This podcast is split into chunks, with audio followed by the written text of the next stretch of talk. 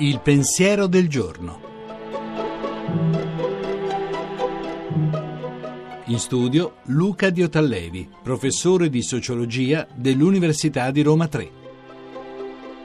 Tra Natale e Pasqua la Chiesa invita più spesso del solito a riflettere sulla carne, sul proprio corpo in quanto corpo proprio ed insieme corpo determinato. Niente di vero può essere detto su di me se manca un preciso riferimento al mio corpo, proprio alla mia carne. La cosa è molto seria e poi è molto più complicata di quello che in genere si dice. Pensiamo alla sorpresa ed alla attenzione, alla gioia o alla delusione con cui spesso ci specchiamo, ovvero osserviamo con attenzione quel po' di carne nostra, di corpo, che si può vedere.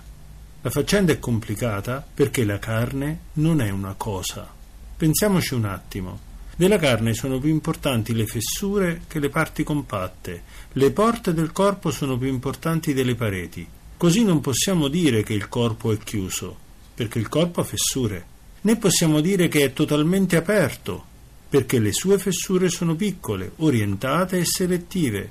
Un occhio non è un'orecchia, gli occhi stanno davanti e non dietro, e così via. Pensiamo a quanto importanti sono nella nostra vita le parole e i baci.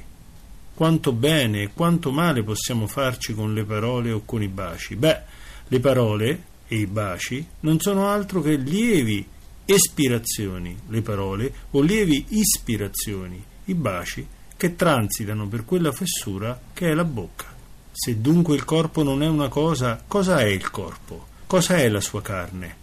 Forse vale la pena osservare ed ascoltare il nostro corpo, la nostra carne.